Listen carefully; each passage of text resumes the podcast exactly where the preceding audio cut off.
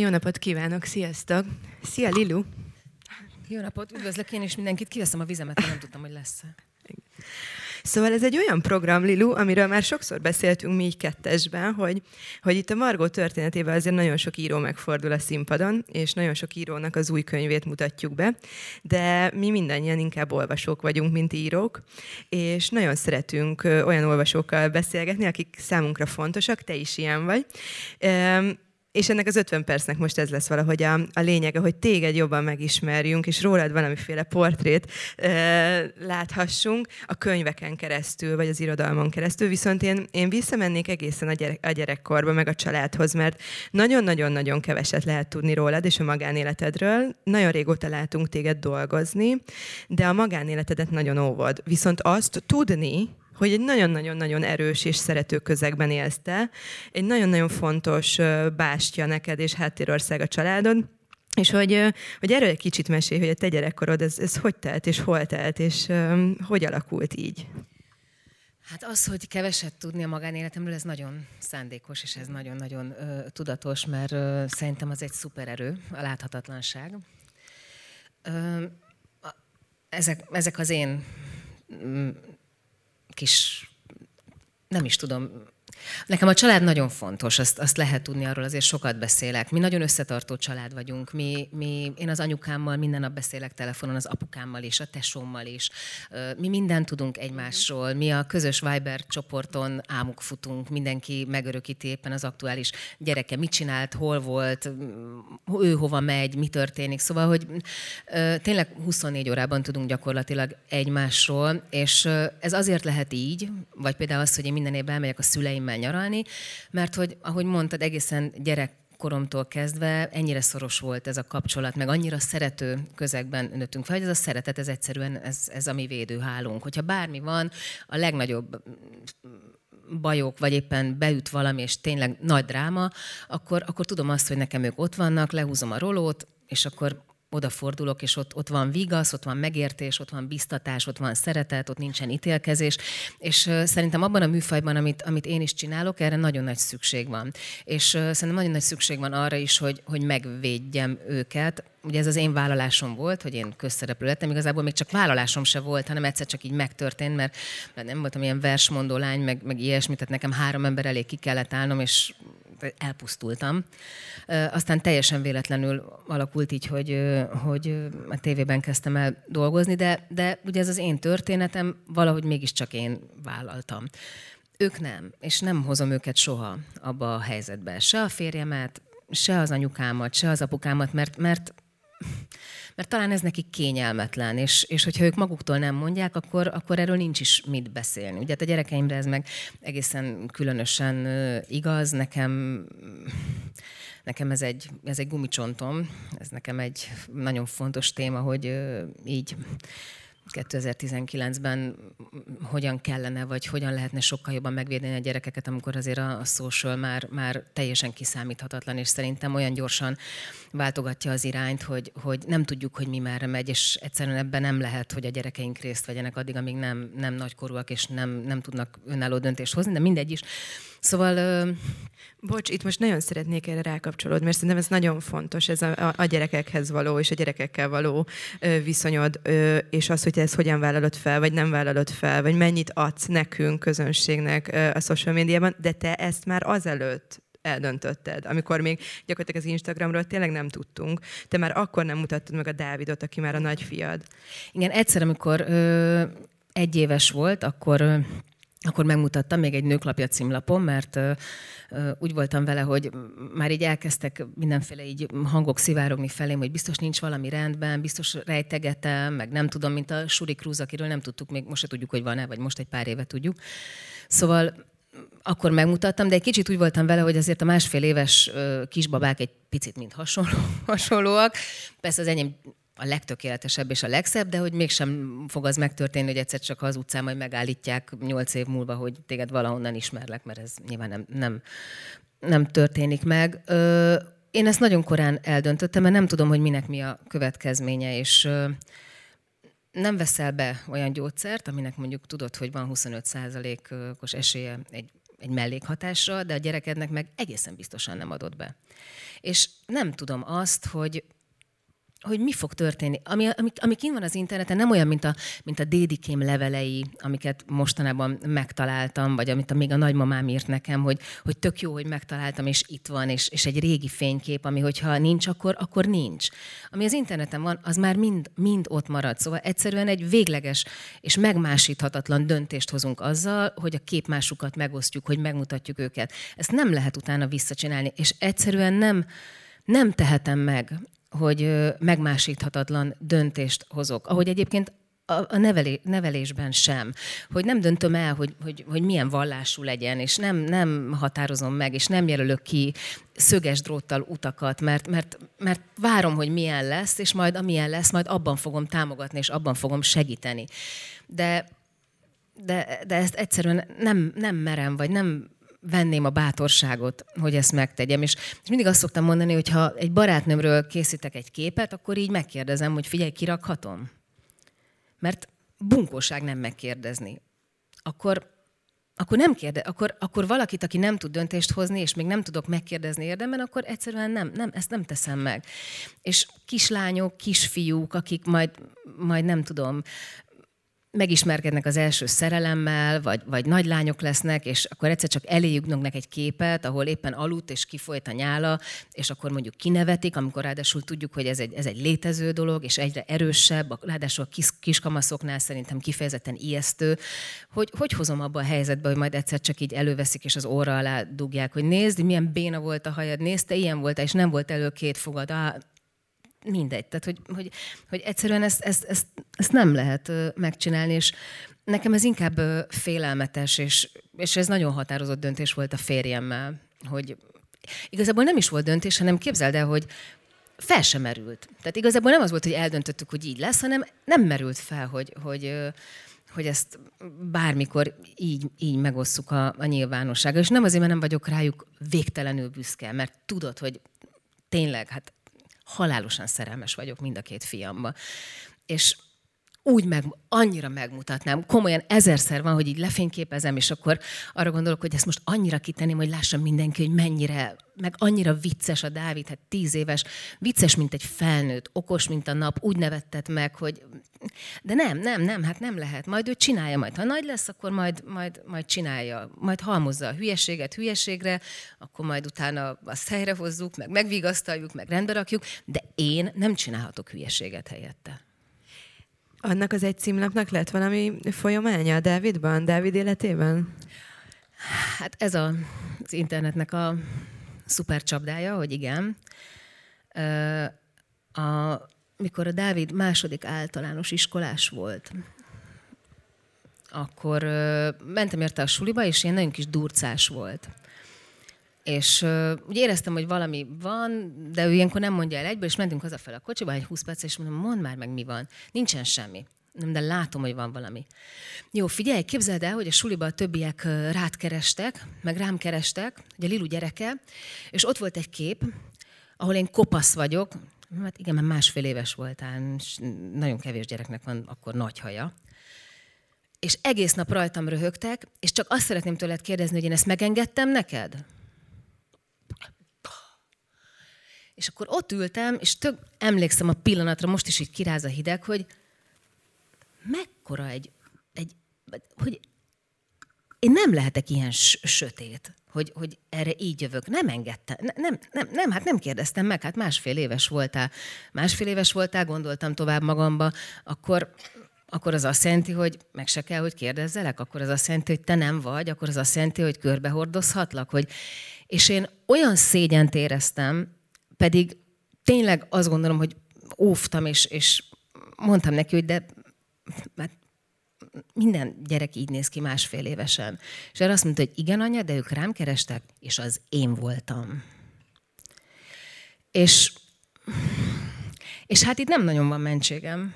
Szóval itt, itt ezt, ezt, ezt kimagyarázhatnám magam előtt is, csak kamu lenne.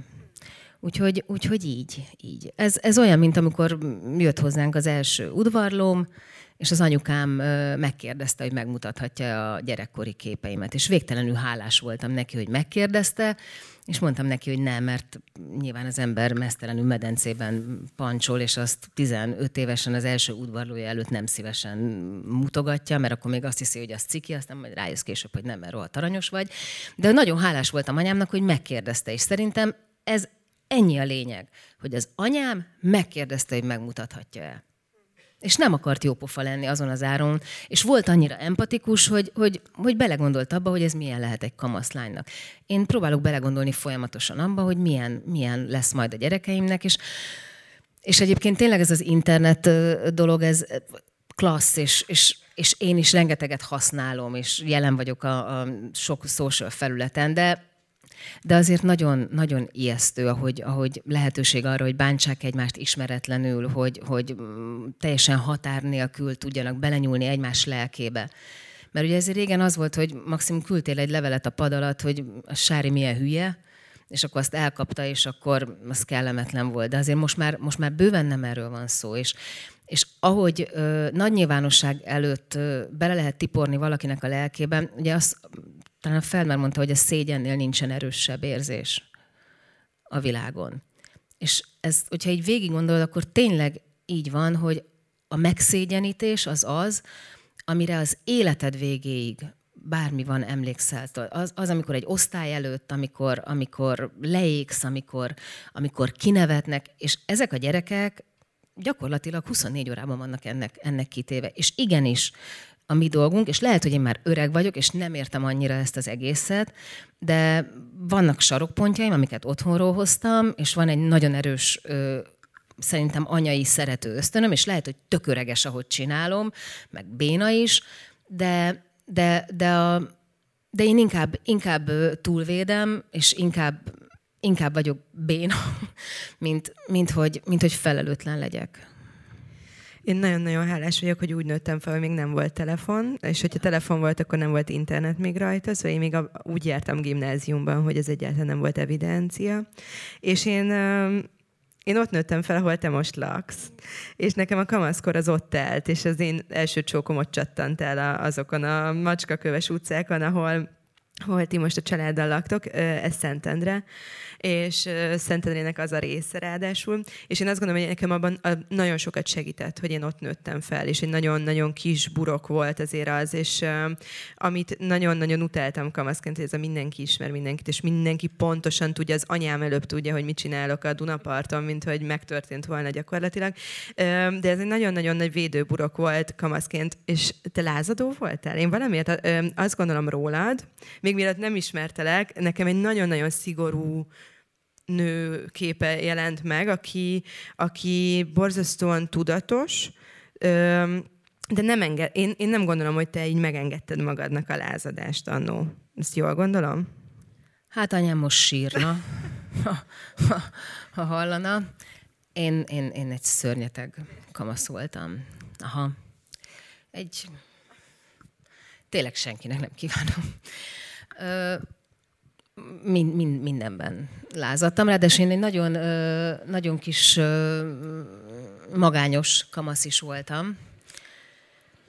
És akkor egy kicsit ráfűzök a könyvekre már, mert nekem a kamaszkoromat, ami, ami, amikor egy kamasz kifele nagyon lázad, és nagyon borzasztó dolgokat csinál folyamatosan, annál csak a környezetének ez nagyon nehéz és nagyon rossz, egy valakinek sokkal nehezebb és rosszabb neki magának, mert szerintem kamasznak lenni borzalmasan nehéz.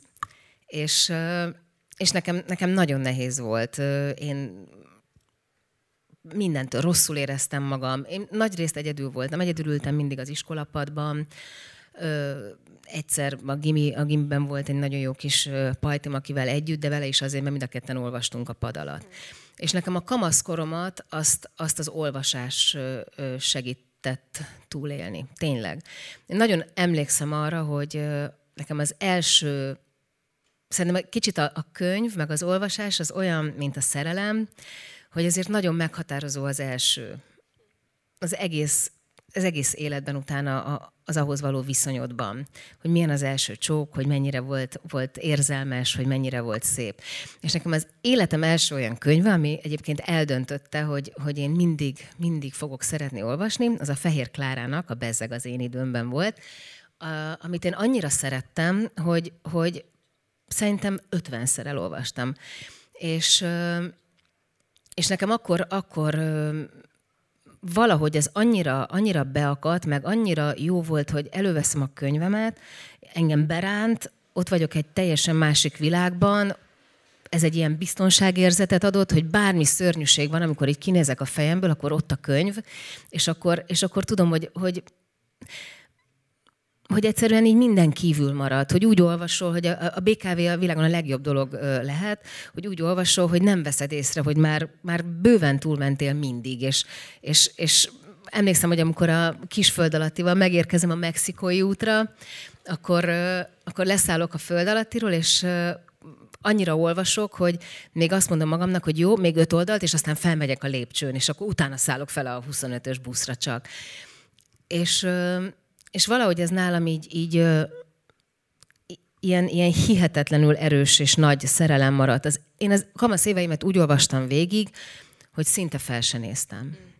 És nagyon hálás vagyok, mert anyukáméktól láttam, anyukáméknak nagyon nagy könyvtára van, rengeteg könyve, könyvek között nőttünk fel. Én azt láttam, hogy anyukámnak az esti rituáléja az, hogy olvas mielőtt, mielőtt elalszik, és valahogy ez így, ez így nyilván meg, megtapad, meg, meg átmegy és annyi mindentől mentett meg az olvasás, de elsősorban egyébként így a lelki gyötrelmektől, ami csak így a simán magammal való lét lett, volna, hogy, hogy én mindig arra gondolok, hogy, hogy egy nagyon rendes fiú, aki az embert átsegíti a kamaszkoron, az, az fontos, és az nagyon klassz tud lenni.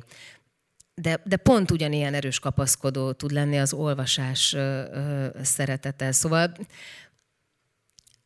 olyan erősek, olyan, mint a zene, hogy, hogy én nagyon sok zenét is hallgatok. Én amikor mondjuk adásra készülök, vagy, vagy van valami fontos, akkor, akkor nekem megvan a, megvan a playlistem mindenre. Mm. És emlékszem a, a, a, a szerelmeknél, hogy milyen, mi, mi volt az a zene, ami, hogy melyik műsornál melyik zenét hallgattam. És a, a könyv is ilyen, csak sokkal, még sokkal erősebb, hogy egy csomó mindenre nem is emlékszem már, hogy pontosan miről szól, de van egy olyan erős érzés, van egy olyan, hogy fel, felnyitom, vagy, vagy csak belenézek, és az egész két-három mondat után így visszaránt olyan, mint egy ilyen, nem is tudom, mint egy ilyen spirál, hogy, hogy beránt, és újra, újra ott vagyok. És amikor nagyon ki vagy készülve, és tényleg senki a világon nem ért meg, mert annyira rohadt bonyolult vagy, és egyébként is iszonyú nehéz neked, akkor, akkor nem tudom, akkor elolvasni, nem tudom, az üvegbúrát, vagy elolvasni a prozakországot, az, az olyan, hogy aha, igen, igen azért, azért mégiscsak. És, és, és nekem, nekem mindenhez szinte van. Tehát, hogy nekem még a, nagyon sokáig a, a mozifilmet is helyettesített te olyan értelemben, hogy, hogy jobban szerette, nagy, nagy filmes vagyok, én nagyon sok filmet nézek, meg, meg éjjel-nappal a művészmoziba lógtunk a, a, a gimis évek alatt, meg az egyetem alatt, de, de valahogy mondjuk az Exodus-t olvasni az olyan, mint hogyha egy, egy olyan kalandfilmet néznél, amit, amit nem tudsz filmen megnézni, hanem egyszerűen a bőrödön érzed, és, és, és tényleg így, így nem tudom, nagyon nehéz érzésekről beszélni nyilvánvalóan, de, de, de nekem mindig ilyen volt az olvasás, egy ilyen az én barlangom. Hogyha azt mondod, hogy ennyire nehéz kamasz éveid voltak, akkor nekem rögtön az jut eszembe, hogy biztos verseket is olvastál. Nekem az, az, te, az engem teljesen elkerült nagyon sokáig, szóval én felnőttként fedeztem fel magamnak a verseket. Valószínűleg azért, mert azt gondoltam, hogy, hogy uh, hogy én nem értem, úgy sem értem, szóval úgy, úgy, úgy, sem, úgy sem úgy értem, ahogy érteni kell, aztán hál' Istennek rájöttem, hogy ezt nem kell sehogy érteni, vagy hogy nincs egy ilyen recept. De hogy neked fontosak voltak a versek? Írtál mondjuk verseket? Dehogy írtam, nem, nem, nem, nem. Nem, de például ö, volt egy időszak, amikor ö, a, a romlás virágai mindig nálam volt. Ez is a, a sötét és bugyros időszakomból. Én ezt azt annyira szerettem, hogy, hogy a, a, dög az oda-vissza kívülről, előről, és arra gondoltam, hogy nekem meg kell tanulnom, meg kéne tanulnom franc, mert, franciául, mert ez, ez talán úgy még erősebb, és, és még jobb. Én magyar szakra készültem. Én nagyon, én magyar tanár szerettem volna lenni, és nekem ez volt a nagy álmom.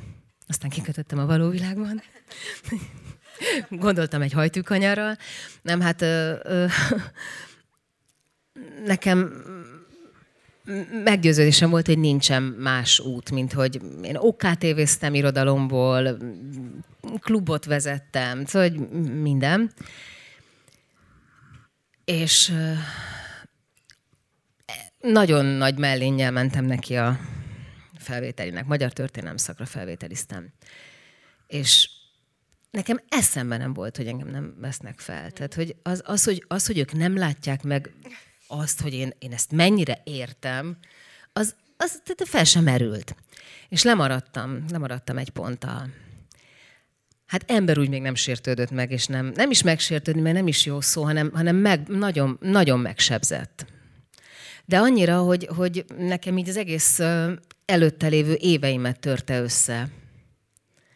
Ami ilyen kicsinyesnek hangzik így, hogy megsértődik az ember, de, de annyira úgy mentem a felvételire, hogy nekem abban a szívem, lelkem benne volt, és, és, és nekem az egy szerelem volt, és én akkor tényleg mindent, és úgy, úgy készültem, hogy arra gondoltam, hogy a felvételi az az, hogy ha én mindent elolvasok, akkor, akkor az kell.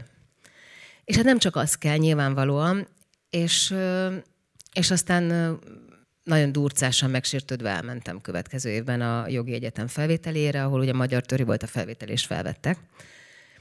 És aztán ez így, ez így marad, de, de azt soha nem felejtem el. Vannak, tudod, pillanatok, amiket így, amikor így emlékszel, hogy milyen a csücsök a szobába, meg milyen a gatyád, meg a nem tudom. Amikor állok és nézem a pontszámokat, és így és tényleg, amikor így megfagy a véred, az, az, az nekem egy ilyen, egy ilyen hihetetlen trauma volt, mert nem is gondolkodtam másban. Neked ez a magyar tanárság, ez a, az olvasás jelentette, vagy az, hogy te szeretnéd ezt átadni, és szeretnéd a gyerekekkel foglalkozni, és szeretnéd megtanítani nekik azt, amit te ennyire szeretsz?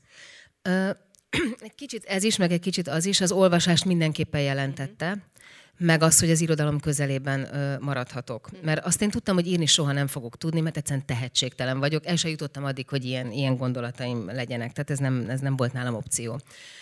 Nekem volt egy magyar tanárnőm, a Max Szilvi, aki, aki annyira annyira helyre tette az egyébként teljesen szétesett önbecsülésemet. Én mindig azt hittem, hogy én vagyok a legbénább az osztályban, aztán utána később a 20 éves osztály találkozom, mondták el, hogy nem meg, meg, meg, hogy, meg hogy igazából én menőnek számítottam, és mindig ott voltak a menő csajok, tudod, ilyen beceneveik voltak, meg nem tudom, és akkor így együtt bandáztak, én meg egyedül ültem a könyvemmel, és tényleg mindig azt gondoltam, hogy én vagyok a nyomi az osztályban. És, és a, a Max Szilvi annyira, annyira visszaadta, vagy annyira helyre rakta azt, hogy én, én ki vagyok, azzal, hogy, hogy, hogy, hogy megdicsért, hogy azt mondta, hogy ezt mennyire érted, vagy hogy, hogy szóval, hogy egy kicsit úgy voltam vele, hogy én is lehetnék Max Szilvi más, más gyerekeknek, mert szerintem, szerintem egy tanáron, és tényleg egy jó tanárom, aki igazán szereti a gyerekeket, és aki igazán szereti, amit csinál, az, az egyszerűen eldönti a tanuláshoz való viszonyt egy egész életre.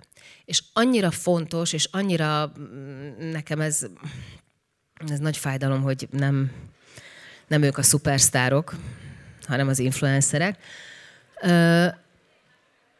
Mert mert ott van egy tanárnő, akivel, vagy egy tanár, akivel eltölt egy gyerek egy napi 8 órát, és az, hogy ő, ő milyen ember lesz, az abban a pillanatban neki, neki nagyobb ráhatása van, mint a szüleinek, akikhez hazamegy délután, és az, hogy egyébként mit gondol a világról, meg hogy beszél a, a, a migránsokról, meg hogy beszél a melegekről, meg hogy beszél a könyvekről, meg hogy beszél a világ különböző dolgairól, az igenis akkor ott szerintem átmegy és bemegy egy, egy, egy kamasz lélekbe.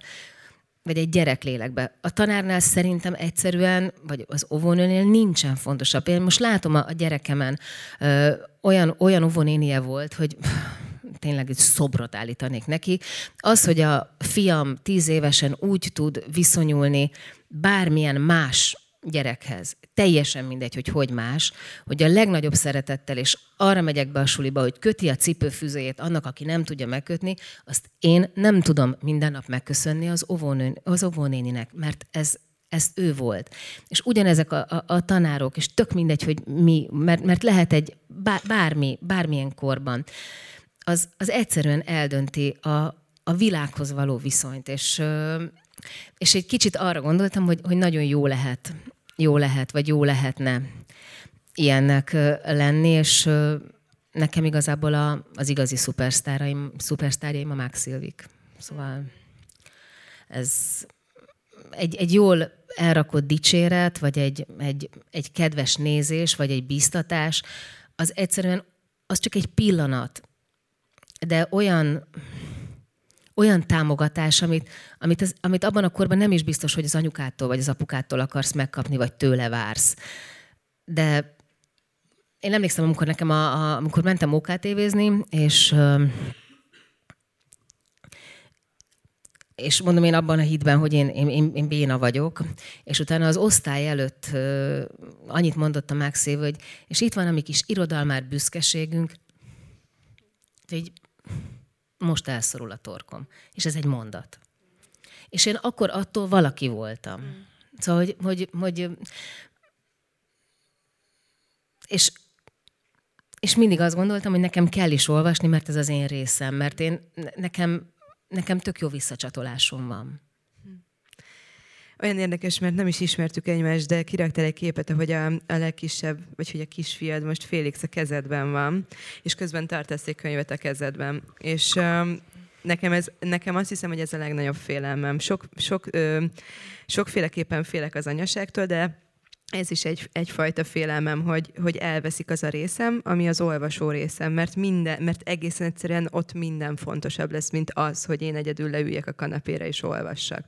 És akkor ott álltál azon a képen, és fogtad a könyvet, meg fogtad a fiadat, és én csak írtam neked, hogy akkor e, e, ezt most magyarázd, és mondd el, hogy ilyet lehet, és ugye ilyet bárki tud csinálni, és ugye ilyen lesz, és um, hogy um, mondd már el, Léci, most azt, hogy most mit jelent neked. Szóval, mert azt látom, hogy most itt kint is beszéltünk róla, hogy a férjed oké, okay, este mellett csukodik a szemed, de hangos könyvet hallgat. Hogyha nem tud már olvasni, akkor inkább hallgatja. Hogy neked is két szoptatás között még akkor is eszedbe jut, hogy elővedd a könyvet. Anna, én nem fogok neked hazudni. Ez nagyon fontos, hogy tud. Könyvet, amikor csecsemőd van, oldalanként olvasol, Soronként, néha. Szóval ez nem, a könyves polcom az most úgy néz ki, hogy tíz darab megkezdett könyv. De most nem akarok ilyen nagyon olcsó, meg nyomorult közhelyeket mondani, hogy megéri, vagy nem tudom, mert nyilván persze. Ö, ott évekre megváltozik a, az olvasáshoz való viszonyod. Tehát, hogy pont azon röhögtem, amikor jöttem, hogyha most megkérdezett, hogy mit olvastam utoljára, akkor ma reggel a hozzátáplálás okosan, De és nem biztos nem ezt várott tőlem. Ö, igen, ezt láttam már két szememmel, amikor behívtál a múltkor, akkor is ezt olvastad éppen, igen. Azért mondom, hogy kedvenc új könyvem. De hogy, de hogy szerintem az olvasásnak a szeretete az, ami, ami nem ami nem olyan, ami megszűnik, vagy szóval hogy az igényed meg lesz rá. Sőt, lesz olyan is, amikor nem lesz meg rá az igényed, mert uh, a Félix egy éjszaka háromszor, négyszer kell felenni, és nem mondanám, hogy az első ötvenben azokon a napokon így benne van az, hogy hol a könyvem, adja ide valaki a könyvemet, mert nem bírom ezt a, ezt a sivárságot, mert nincs. De, de, de aztán majd a Félix megint nagyobb lesz, mint ahogy a Dávid nagyobb lett, és el fog menni oviba, és akkor egyszer csak ott lesz egy reggel, amikor elmennek, és akkor túlteszed magad az, hogy mennyire hiányoznak, mondjuk, és akkor egyszer csak arra gondolsz, hogy van egy órád. Akkor először elolvasom majd egy női magazint, Aztán a következő órában rájössz, hogy ez most már a te órád, és előveszed a könyvet. És ez ilyen, amikor a Dávid kicsit nagyobb lett. Nyilván azokban az években nem, tehát nem, nem azok az évek, amikor nálam az olvasáson volt a hangsúly, mert ezek a kamasz évek volt, a fiatal felnőtt évek voltak, aztán utána elkezdtem nagyon dolgozni, akkor megint kimaradt néhány év. Tehát, hogy ez, az, az olvasás szerintem nem ilyen, és az olvasás azon túl, hogy van rá egy folyamatos igényed, amikor lesz olyan, hogy nem lesz, ezt most megígérem neked, de hogy, de hogy az olvasás valahogy mégiscsak jelen van mindig az életedben, mert aztán a gyereked elkezd, elkezd növögetni, és egy-két éves lesz, és elkezdesz neki olvasni. És az olvasás így megmarad. A Dávidnak tehát teljesen egy, tehát ez a, ez a napi rutinunk, hogy szerintem hangosan annyit Szerintem biztos, hogy soha az életemben nem olvastam, mint a Dávidnak. Minden este leültem mellé, negyed órát, fél órát, ha nagyon jó volt, három negyed órát, és akkor folyamatosan olvasol. És akkor nem magadnak olvasol, hanem akkor neki olvasol.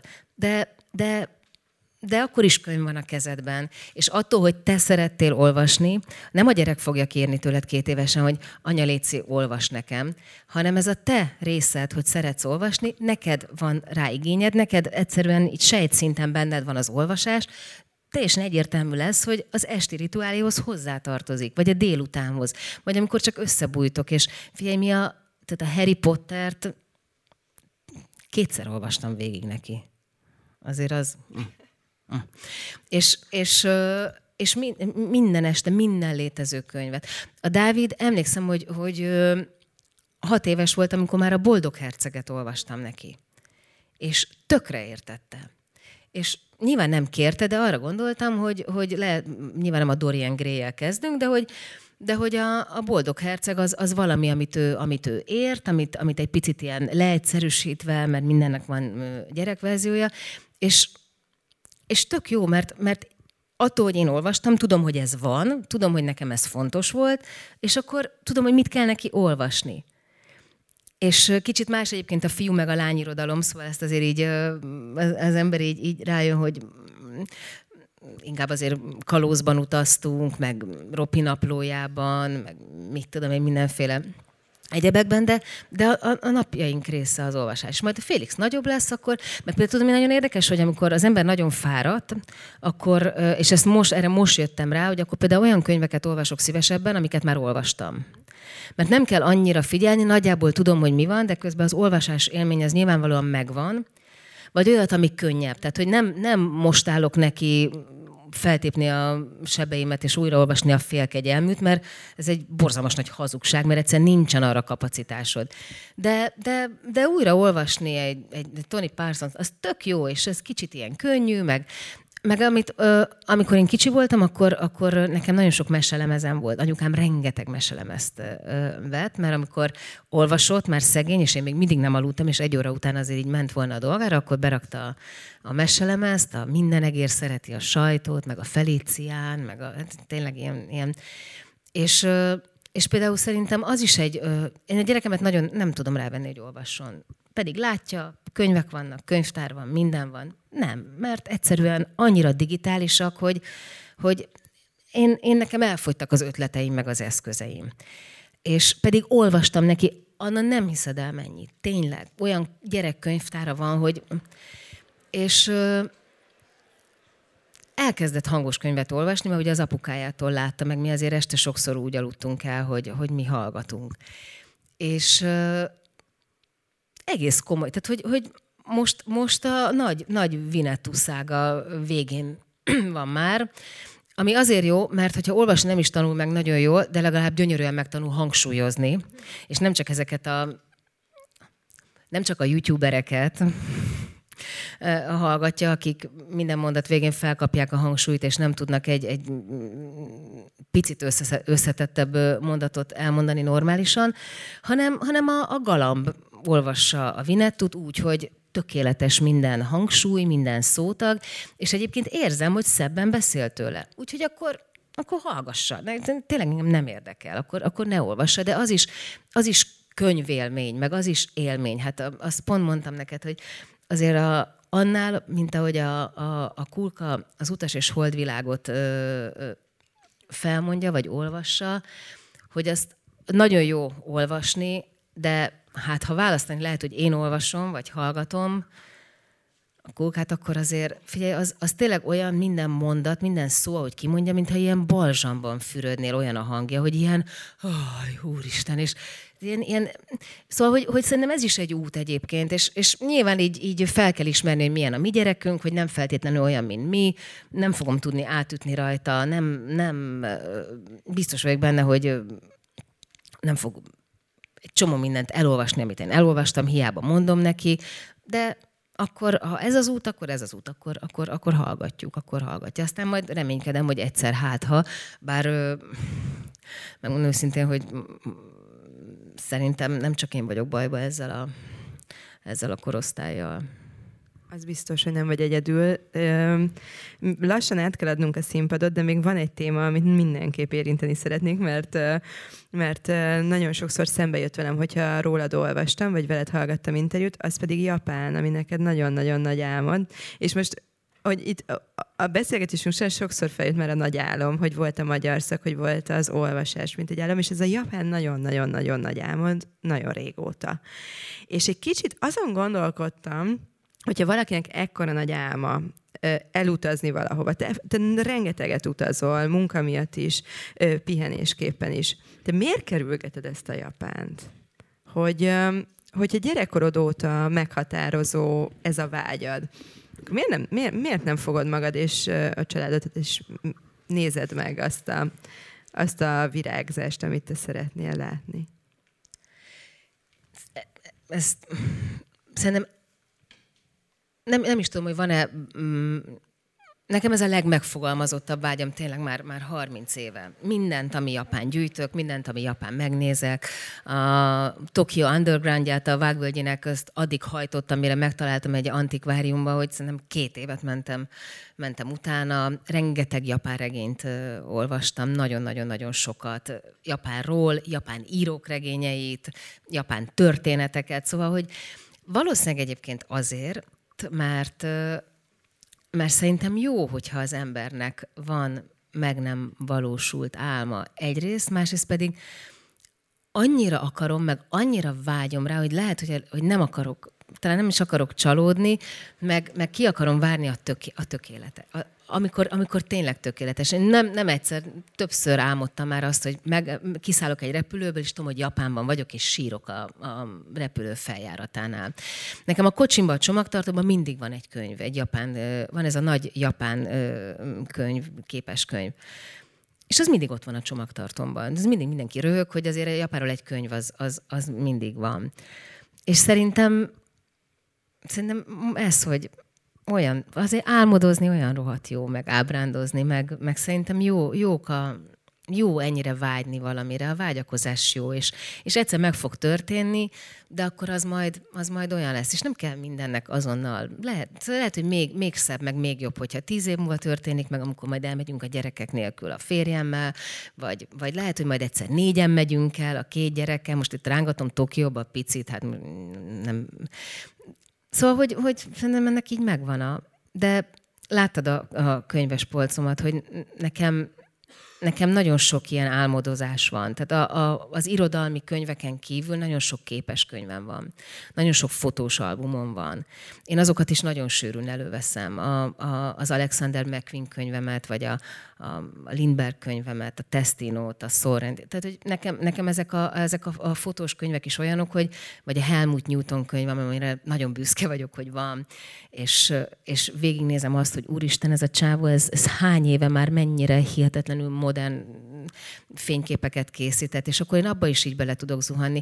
Tulajdonképpen a lényeg az, az egyébként az, hogy papírból legyen, meg nyomtatva legyen, és én még a mai napig a, a, a Vogue-ot, meg a Harper's Bazaar-t is tudom, hogy le lehet tölteni iPad-re, és próbáltam, és le is töltöttem, de az, hogy én nem tudom lapozni, én olyan öreg vagyok már ahhoz, hogy én, én úgy szeretek, szeretek lapozni, meg, meg szeretem visszakeresni, meg, meg egyszerűen nekem ezek a bármilyen eszközről való olvasás is, tudom, hogy tök modern, meg nagyon jó, hogy lehet vinni, meg ezer könyv rajta van, de én valahogy egyszerűen szeretem fogni, berakni a táskámba, elrakni, berakni a könyvelző, a japános könyvelzőmet, és szóval azért az élet egyik legnagyobb ajándéka ez, ez, ez és, és hogyha bármi van, szerintem ennél jobb menekülő még mindig, ennél jobb menekülőt még mindig nem találtak ki. Hogyha csak egy japán regényt ajánlhatnál nekünk, amit mindenképp, te, mint az ország nagy tudora, mindenképp ajánlál, hogy olvassunk el, akkor melyik lenne az? Ha most megkérdezed a szerzőt, akkor sírva kiszaladok. Megígértem, hogy nem csinálok veled ilyet. Uh, nem akarok neked hülyeséget mondani, hogy pontosan, pontosan, uh, hogy a nők pagodája, vagy nők a pagodában, vagy a pagodás nők, vagy a... Mm, de azt egészen pontosan tudom, hogy sárga, és piros betűkkel van rajta, és a, a cím, és fekete a szerző neve, de Na jó, rákeresünk. Nagyon, és... nagyon, nagyon gázos a japán kiejtésem. Tényleg nem, nem tudom neked mondani. Pont egyébként így a, most uh, valamelyik nap elkezdtem egyberakni a, a japán regényeket, meg, uh, meg a kínai, mert van egy, van egy csomó olyan is. És azon gondolkoztam, hogy azért egy valaki mondja már egy szerzőt, amire így, így emlékszik utána. De, de azok nagyon, de ez egyébként ilyen nagyon, olyan, mint Japán, hogy minden ilyen olyan, mint a papír, tudod, hogy a, a regények is olyanok, hogy ha nem a hardcore választod, nyilván, hogy ilyen kis finom és átlátszó. Hogyha itt a vágyak és az álmok voltak most a meghatározók ebben az 50 percben, akkor um, zárjuk le azzal, hogy 2020-ban mondjuk. Melyik lesz az az álmod és vágyad, amit mindenképp szeretnél, hogy beteljesüljön?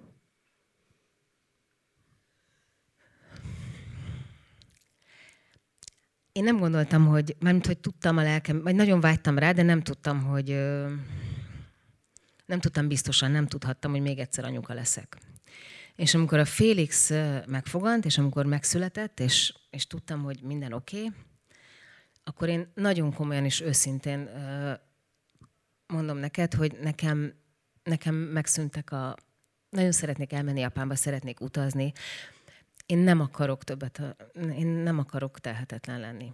Én annyira mindent megkaptam ezzel a két gyerekkel, a, a családommal, hogy hogyha már nem lesz több menő munkám, hogyha nem lesznek már új klassz cipőim, meg nem tudok elutazni, én az én egyenlegem az már, és ezt tényleg minden álszentség nélkül mondom neked, hogy az nekem, nekem már tényleg nem igazából minden, ami jön, az már, az már, az már bónusz. Nekem ez a kisfiú volt az, ami, az, amit mindennél, mindennél jobban akartam, és, és én minden reggel úgy kelek fel, és minden éjjel úgy kelek fel hozzá, amikor eszik két óránként, hogy egyszerűen hullafáradt vagyok, de megörülök neki, és legalább akkor is.